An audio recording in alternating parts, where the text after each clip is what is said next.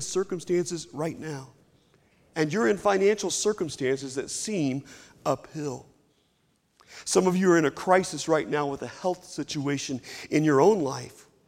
For some of you, it's a family situation, maybe a, a, relationship situation, and you say, How do I develop an uphill faith in that circumstance?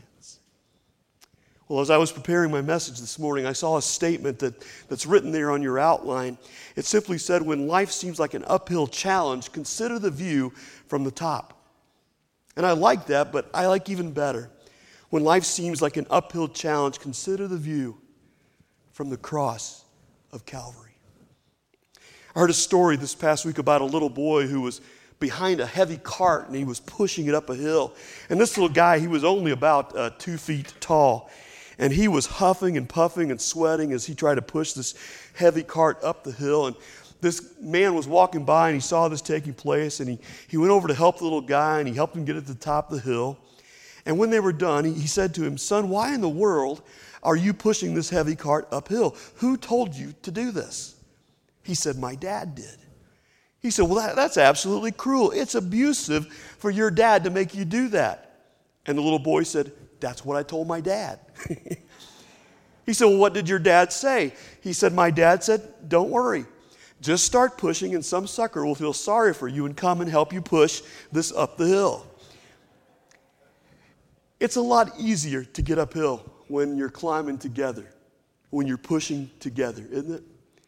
When you're not alone. Back in 1989, there was the big earthquake that hit the San Francisco and Bay Area, and the Nimitz Freeway collapsed, killing 41 people in that tragedy. And you know what the engineers discovered about the collapse of that freeway? It wasn't the lack of vertical support, because that held strong, but rather it was the lack of horizontal support. You know, many of you, you have found a strong vertical relationship with the Heavenly Father. In fact, this is strong with your heart in the Lord Jesus Christ. Dozens of you found that relationship here in your lifetime at the Springfield Church of Christ, and we are always excited to see that established and happen.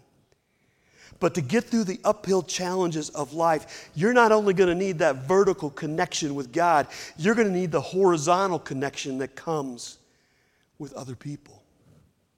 God made you to need relationships. You know, all you got to do is go back to the start of creation in Scripture. He's, God created this world and He looked at all the plants and at all the animals and He said it was good. And then God created all the fish of the sea, and, and all that was good. He created the first human being, Adam, and He said, It's very good. But it wasn't long before God noticed there was something not good in His creation. He noticed the aloneness in Adam's soul. He noticed the isolation in his life. And we read in Genesis chapter 2, verse 18, it says, The Lord God said, It's not good for man to be alone.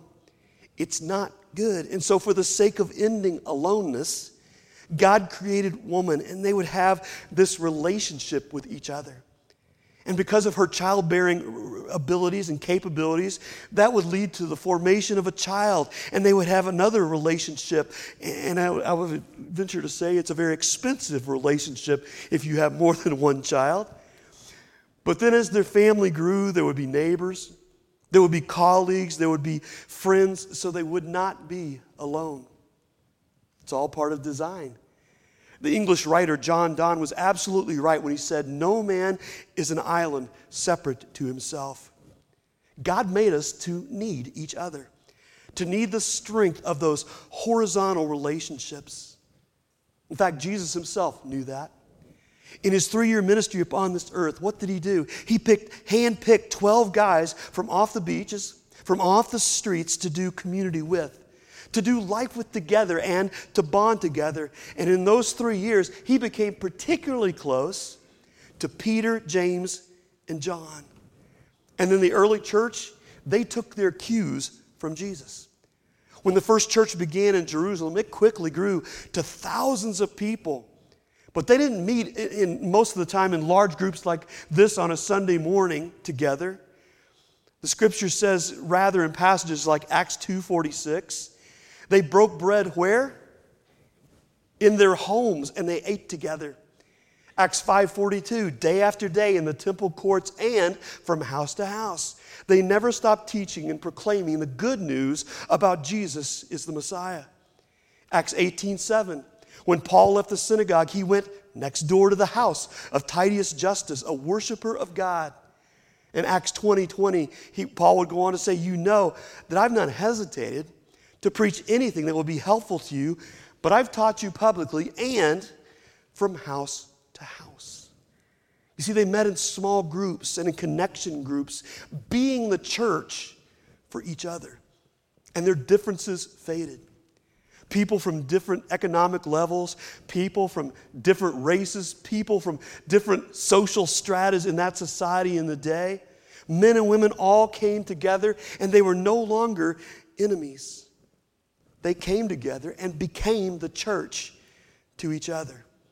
And it was these horizontal relationships. So, where did they learn that? Where did they get their cue to say, this is how God wants His church to be? Well, if you have your Bible, I'm going to ask you open with me to Matthew, the 26th chapter. Matthew chapter 26. And I'm going to say this is our main text for the day. And because I want you in God's Word, Uh, or, or, and you could have the, the, physical scripture before you, maybe you've got to go to this on, on your smartphone or whatever. But I'm not going to put these verses up on the screen because I want you to be in God's Word, okay? And I want you to catch this. As believers in Christ, we can be certain that God provides us with the bonds of relationships to end the aloneness, to end the isolation, the separation, and gives us strength to see things from that mountaintop of life. In Matthew chapter 26, we find Jesus and his disciples in an upper room. He knew these men that had traveled with him for, for three years.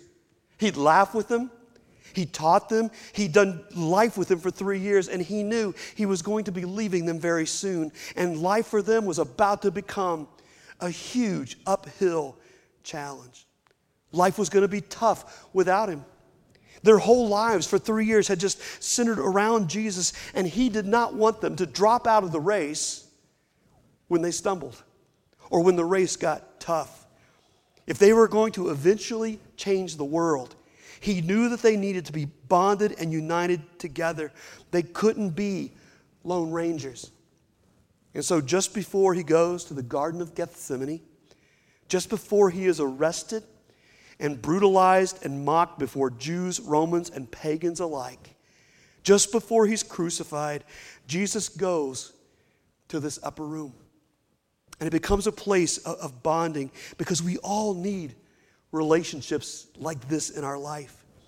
If we're going to climb uphill together, we're, we're only going to do it in relationship to other people. And so I want to look at Matthew 26 through the lens of how these believers bonded.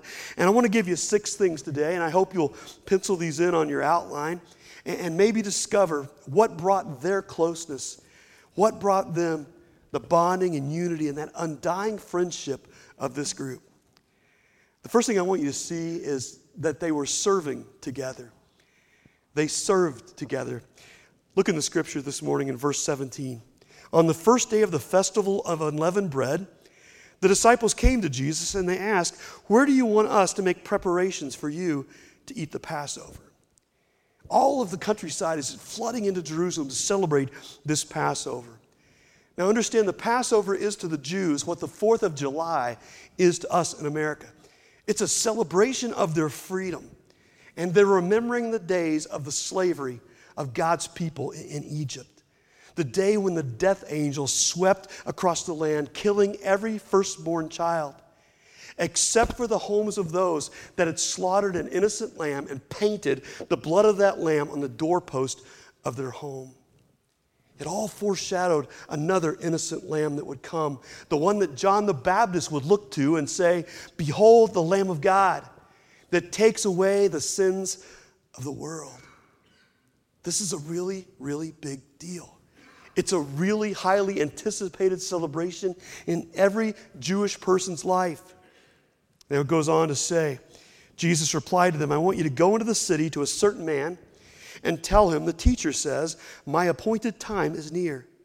I'm going to celebrate the Passover with my disciples at your house. And so the disciples did as Jesus had directed them, and they prepared the Passover. Here are these men putting a feast together.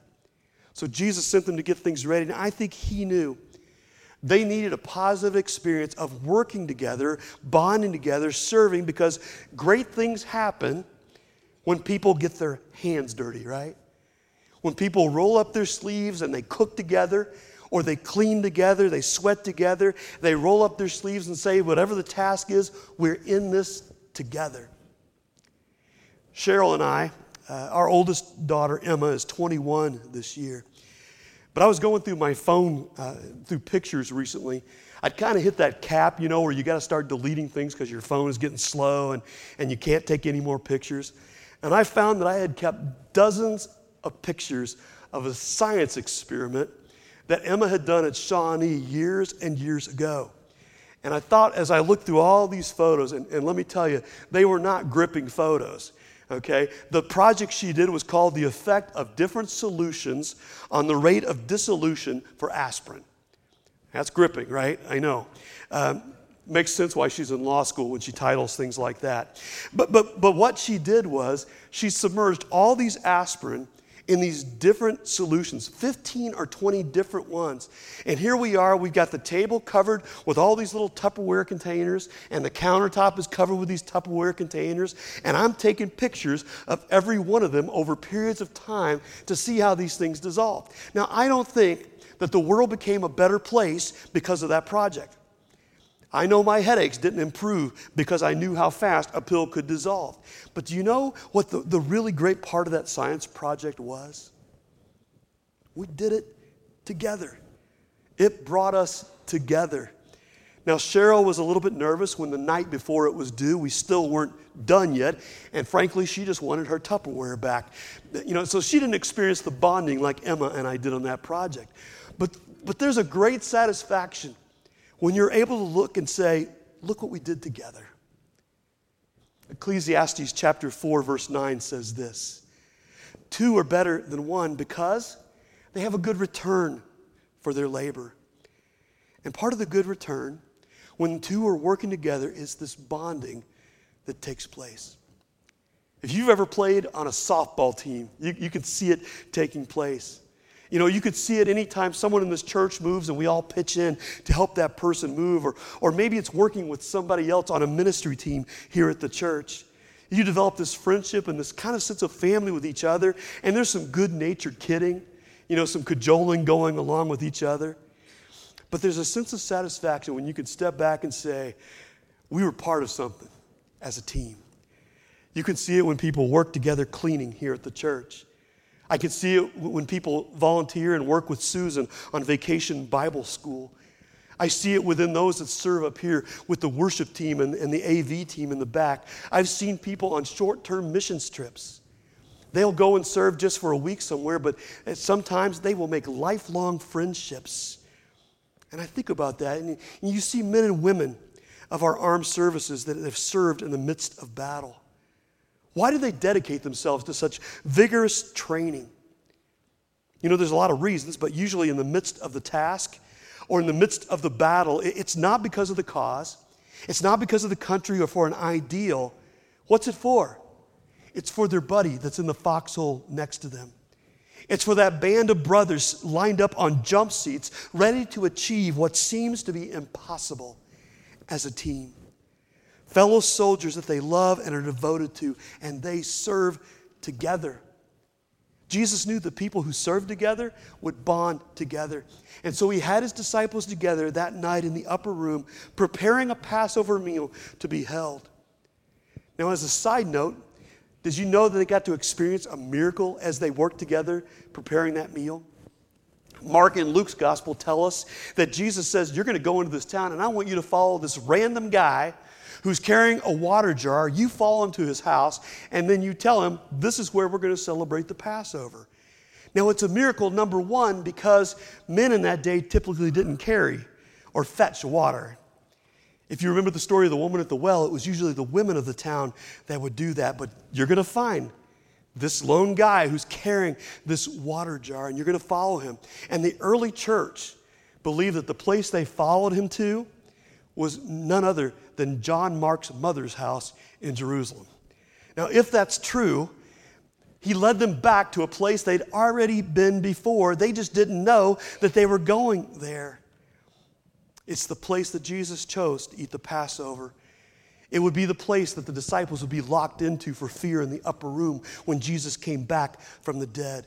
And it would be in this house, in Acts chapter 12, verse 12, that when Peter is released miraculously from prison, it says, when this had dawned on him, Peter, he went to the house of Mary, the mother of John, who's also called Mark, where many people had gathered and were praying.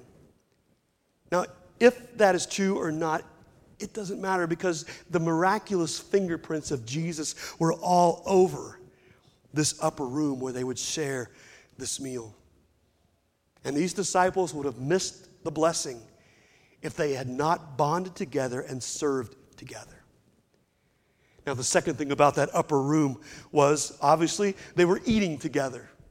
They were eating together. There's something to be said, isn't there, for sitting down and sharing a meal with other people? Our verse says this today in verse 20. When evening came, Jesus was reclining at the table. You know, they, they didn't use chairs for meals in those days. They had a low table and cushions, and usually you would lean on your left arm with your feet behind you, and that's how the meal would, would, would be served. He was leaning at the table with the 12, and while they were what? Eating. Jesus said, now I'm, going to pause right there. You don't usually find enemies, do you, sitting down to share a meal? Because meals actually bond people together. You know how it is, don't you? When you meet somebody new, you know, maybe for the first time, and it's kind of awkward, and you're just kind of getting acquainted. It might feel a little stiff, but, but then you have dinner together, or you go out to Wendy's together or something, and suddenly what begins to take place? You start to bond. I can see it all the time when people want to kind of test the water of church by dipping their toe in. You know, they come to this church for the first time, and maybe they'll come to the Easter egg hunt that we're going to have next Saturday morning, or, or they'll come to the fall harvest party, and they'll get to know a few people. And, and the moment they start eating together, you could put it on your calendar. You could almost mark it uh, down at the time. That's the moment they start to make a real connection with the church. I get excited, honestly, when I hear some of you say, Bill, I'm meeting so and so at Panera. We're going to have lunch together. Or you invite a guest or a visitor out uh, to Coffee Expressions or, uh, you know, Starbucks or, or Dunkin' Donuts or something. I'm convinced how important that is. I'm convinced one of the reasons so many families are struggling these days is because we just don't eat meals together anymore. 80% of dysfunctional families say we don't eat meals together anymore. We don't even sit down together. You know what studies show the number one thing is that national merit scholars have in common? There's a lot of things they don't have in common. National merit scholars, they come from across the board. They don't have the same academic history, they don't have the same study habits, but the number one thing they have in common is every one of them say, We share a meal together as a family every day. Unless you think I'm making too much of that, God tried to impress that upon us right from the start. All the way back in Deuteronomy chapter 6, verse 7, we ask the question how are we going to raise these kids?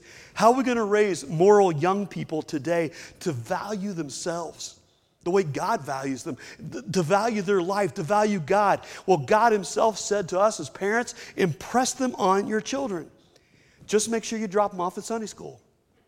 No, just make sure you bring them to VBS for a week in the summer, right? No. Just by doing a few good things together. No. He says you talk about them when you sit at home, when you walk along the road, when you lie down, and when you get up. In other words, you talk about God in the context of everyday life as you spend time together. So, my suggestion to all of you is it's very simple. When you go home before you have a meal together, make the rule you know, all the electronic devices are off. TV's off, music is off, uh, earbuds are out. iPods, iPhones, Androids are in the next room. You know, you don't want your kids texting underneath the table while, while you're eating. then reach up and hold each other's hands and just, just offer a quick prayer together. We do this as a family all the time. Just, just say, God, thank you for all the things that you've given us, the goodness that you provided. That's it. Dads, every one of you guys can do that. Moms, every one of you could lead in that, but just join hands in a quick prayer no matter where you are. And then we eat. You know, we laugh, we talk, we reminisce on the day. We find out what's going on in our kids' lives. And for that five, ten minutes, we reconnect. It's still one of my favorite times uh, of my day with Cheryl, just Cheryl and me. You ever notice at a funeral, at a memorial service, it's really solemn. There's a lot of tears, there's a lot of weeping and sobbing, and everybody's having a difficult time. But after the funeral, there's usually a what? There's usually a funeral dinner. And you'll find people laughing. You'll, you'll find people remembering some humorous times, sharing memories. It's extremely healthy. And in this particular meal in the upper room with Jesus, this is like a funeral meal, only Jesus hasn't died yet. He's going to die the next day. So it's almost a, a pre funeral meal, but it's creating a bond between these disciples and Jesus. Friends, if you're not bonding with someone in your life right now, can, I make a, a, an educated guess? I'm willing to bet you're not eating with people right now. If you're not bonding with people, you're probably eating alone. So, so what's the harm? Plan some cookouts, take someone out. You know, pitch in for a picnic, invite the preacher over for steak and lobster, something like, you know, people who eat together bond together. One of my favorite examples of this is Matthew exchanging his lunch table at work for his table at home. We read in, in the Gospel of Luke, chapter 5, after this, Jesus went out. He saw a tax collector by the name of Levi sitting at his tax booth. Follow me, Jesus said. So Levi got up, left everything, and followed him. And then Levi held a great banquet for Jesus at his house, and a large crowd of tax collectors and others were eating with them. Friends, Jesus loved to bond with sinners like you and me over meals. So we can do the same. Well, here's the third thing those disciples in the upper room that night, they were grieving together. Because at this Passover meal, Jesus shares something that's very disturbing to them. Look at verse 21. While they were eating, Jesus said to them, Truly I tell you, one of you will betray me. They were very sad and they began to say to one, him one after the other, Surely you don't mean me, Lord. Jesus replied, The one that's dipped his hand into the bowl with me will betray me. The Son of Man will go, just as it is written about him. But woe to that man who betrays the Son of Man. It would be better for him if he had not been born. Then Judas, the one who would betray him, said, Surely you don't mean me, Rabbi. And Jesus answered, You've said so. You know, every one of the disciples around the table that night said, uh, I- I'm not going to betray you, Jesus. But as they sadly searched their hearts, every one of them began to ask, Is it me? And it was disturbing to them. They had walked with Jesus for three years. They had been friends with Jesus, and they couldn't imagine anyone in this close group ever betraying him. I bet they even thought, you know, if it's one of us, the one we're sure it can't be, it's got to be Judas. He's the most trustworthy of the group. He's the accountant of the group. He watches our money. He's the one guy that even if we all fall away, we know at least we can trust Judas. It's not going to be him. And then on top of this, in John 13 and through 17, through Jesus' teaching, Jesus says some, things to them like, I'm going somewhere right now, and where I go, uh, you can't go. You're going to be alone for a time, and, and they're deeply troubled. You know, our culture tries to suppress or discourage sadness and grief and tears. But have you noticed how those three things serve to bond people together? Because in those moments, we draw strength from each other. Families seem closer when they are allowed to, to have their guards drop, to have the mask pulled off, and share at an honest level. Somebody once said, Tears are the reflection of the soul. There was a housekeeper once of a very affluent family who went to the funeral of the matriarch of that family, her lifelong employer. For over 40 years, she had worked for her, and someone came up to her and said, I am so sorry for the loss of your friend. And, and this woman that had worked for this other for 40 years said, Oh, we, we weren't friends. We were just acquaintances. She said, Because we never shed any tears together. Friends aren't friends unless they shed tears. Isn't that true? I mean, think about that. Think about the people that you are closest to, and I'll bet you've wept with them at some point in your life. We all have those major crossroads in life that are full of grief, or times when the roof just caves in and it looks like this giant, unclimbable mountain ahead of us, and there's no one to help us in sight. And God wants us to move.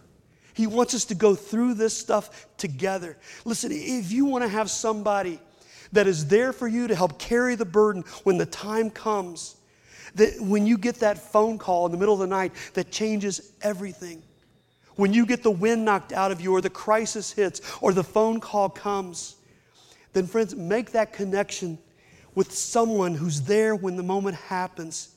Now, they may not have miracle cures for you, they may not even know what to say, but they're going to be sitting right there with you. They'll pray, they'll send emails, they'll take you out for meals. They'll leave groceries on your back porch. They'll pray with you. I mean, I don't know how people in this world survive without Jesus. And I don't know how people in this world survive without those horizontal connections with friends.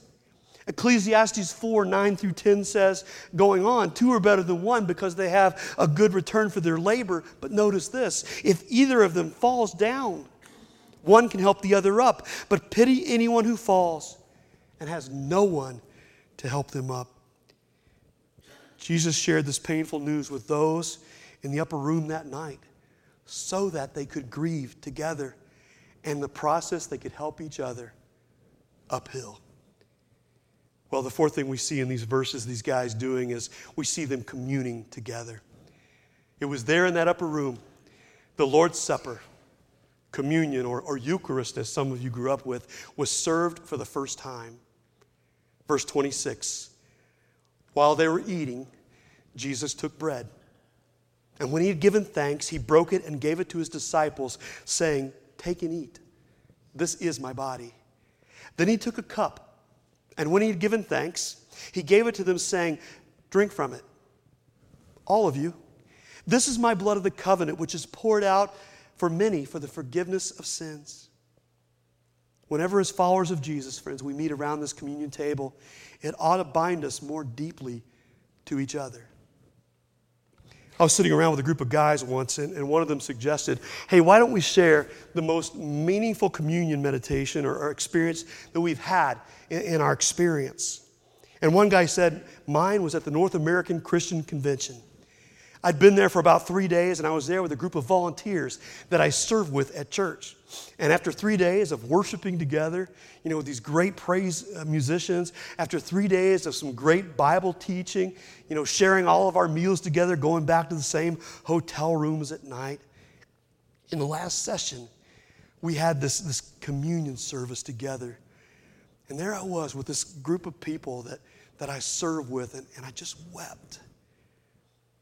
I'm so glad for what God's done in my life through them.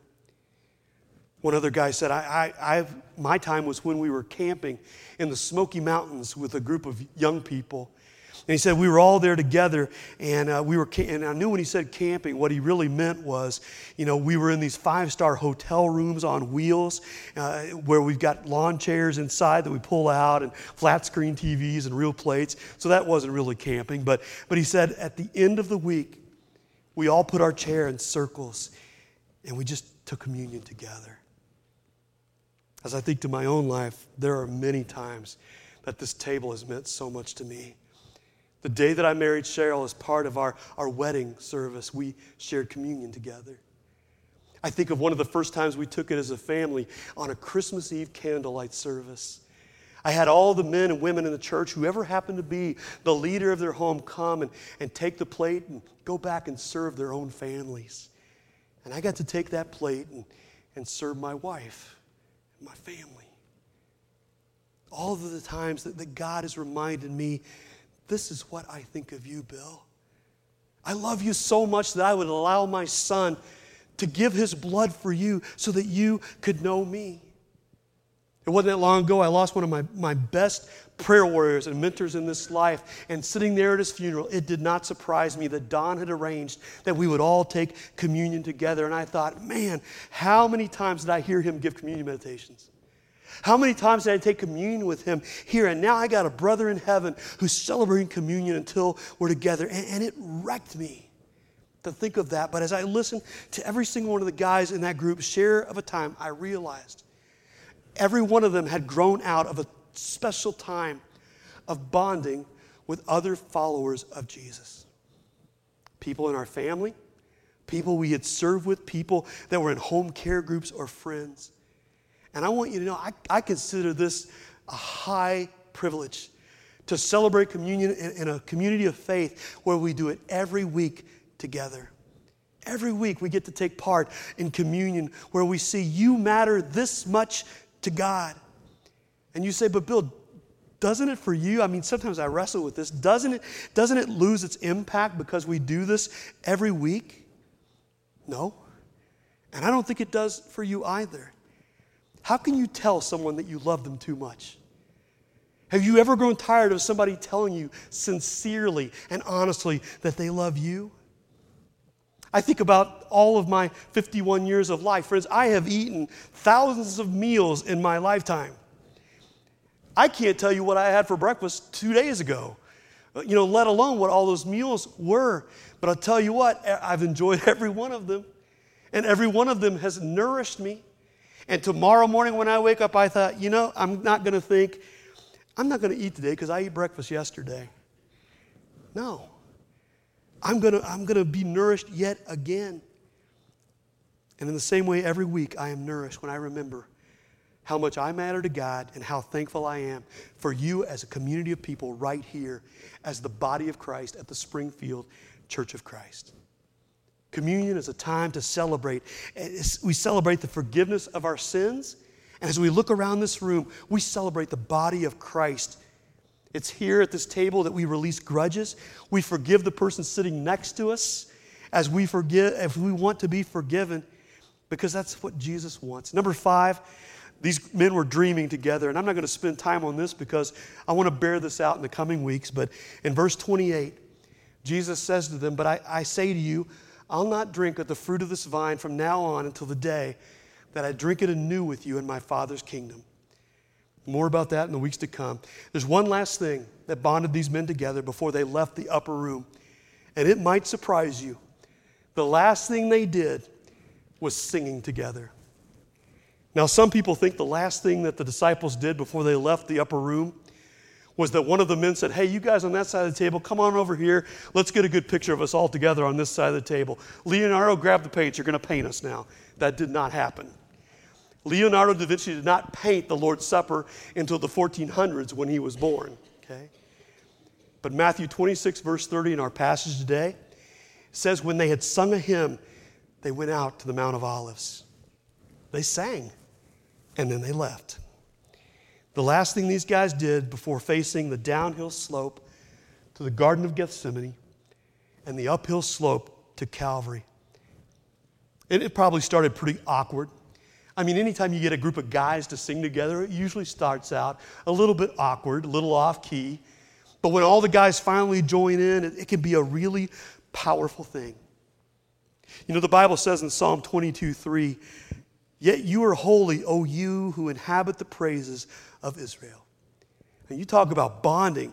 Whenever we praise God, He's here. He inhabits the praise of His people. And I have to say, I have seen so many of you growing in this area. I spoke with a sister in Christ this past week who listens to WEEC in her radio in her car on the way to work every day, and she worships. I've heard some of you singing as you kind of walk down the hallway. I know that you're growing in this area, and I'm so proud when I see some of you lifting your hands in prayer, as the scripture says. And, and some of you say, But Bill, you don't want me to sing. I can't sing. I can't carry a tune. Psalm 66 1 then tells you, Shout for joy to the God, all the earth. Shout, make a joyful noise unto the Lord. If you think you can't sing, you can still do that. Dan Dean of Phillips Craig and Dean wrote a song, a great song about what God hears when we sing. And it says this God loves to hear the wind sing as it whistles through the pines and the mountain leaves. And he loves to hear the raindrops as they splash on the ground in a magic melody. God smiles in sweet approval as the waves crash into the rocks in harmony, and creation joins in unity to sing to him majestic symphonies. But his favorite song of all is the song of the redeemed. When lost sinners, now made clean, lift their voices loud and strong. When those purchased by his blood lift the song of love, there's nothing more he'd rather hear, nor more pleasing to his ear as his favorite song of all. It's not just melodies and harmonies that catch his attention. It's not clever lines and phrases that cause God to stop and listen. But when anyone set free, washed and bought by Calvary, begins to sing, that's his favorite song of all. Friends, if anybody in this world has something to sing about, it's us. We who have been washed by the blood of the Lamb, we have a reason to sing. We have amazing grace. We have a great Savior, a King, a God, a Lord. Amen? We have a reason to sing, and it is a privilege to sing, My chains are gone. It's a privilege to sing, Your grace is enough, God, or God alone, cornerstone, weak made strong in the Savior's love. It is a privilege to sing, I love to tell the story. But God's favorite song of all is the song that you sing to Him. Now, listen. From the beginning of time, God designed us to need these horizontal relationships so we can make it uphill together. And so, as you look at that list I've given you this morning, do you have a group of people like this in your life where you're serving together, where you're eating together or grieving together, where you're communing together, dreaming together, singing together? Do you have that in your life? Because people who bond together like that, friends, they can turn a community upside down. They can turn the world upside down. And my challenge for you today is to drop your guard. Take your mask off and get into an upper room somewhere and bond with some people that you can live this life with together. God's dream for His church has always been that we would not be something we go to, but we would be something that we are the church. We wouldn't just come and stare at the back of somebody's head for an hour, hour and 15 minutes on the weekends. He wants us to circle up Monday through Saturday and look into each other's eyes and do life together. Now, some of you, you have that list in your life and you're thankful for it, and maybe today you ought to honor God and give Him a praise for that. Or maybe you see this and there's some dimension of that where you know as a group that you meet with, you can grow that. You could say, you know what, we, we need to be serving more together. Let, us roll up our sleeves and do something for God together. Some of you look at that and say, but we need to be eating more together. Others of you know you don't have this in your life. It's foreign to you to hear all of this, and maybe you feel you don't have time. Bill, I, I just got so much going on with work and family, I don't have time for friends. If that's true, then you're busier than God ever made you to be, friends. Because even the Son of God chose 12, and especially three, to be close to upon this earth. And look what he did. When you're bonded to others like he was in this church, the experience we have is priceless. Those are the people that stay faithful to God over the long haul. The ones that are bonded like this are the ones that, that realize their full potential in Jesus Christ. Now, I'm going to ask the worship team if they would come back up, and I'm going to ask our servers if they would come back to the front here at this time. And we're going to follow the example of the disciples in that upper room. We're going to commune together, and then we're going to sing a song just like they did, of, uh, and then we're going to leave here. But I want the rest of you to kind of suspend this moment. I want you to imagine you're one of Jesus' 12 in the upper room that night. There you are. This man that you have walked with for three years. You have watched him, you have listened to him, you've seen him restore sight to the blind, you've seen him heal the skin diseased of a leper. You've seen him raise Lazarus back to life. And in less than 24 hours, you're going to see this friend die. He's going to be nailed to a cross. Can you, can you ever imagine forgetting that? Well, Jesus took the bread and he took the cup in the upper room that night and he gave it to his disciples and he said, Remember me.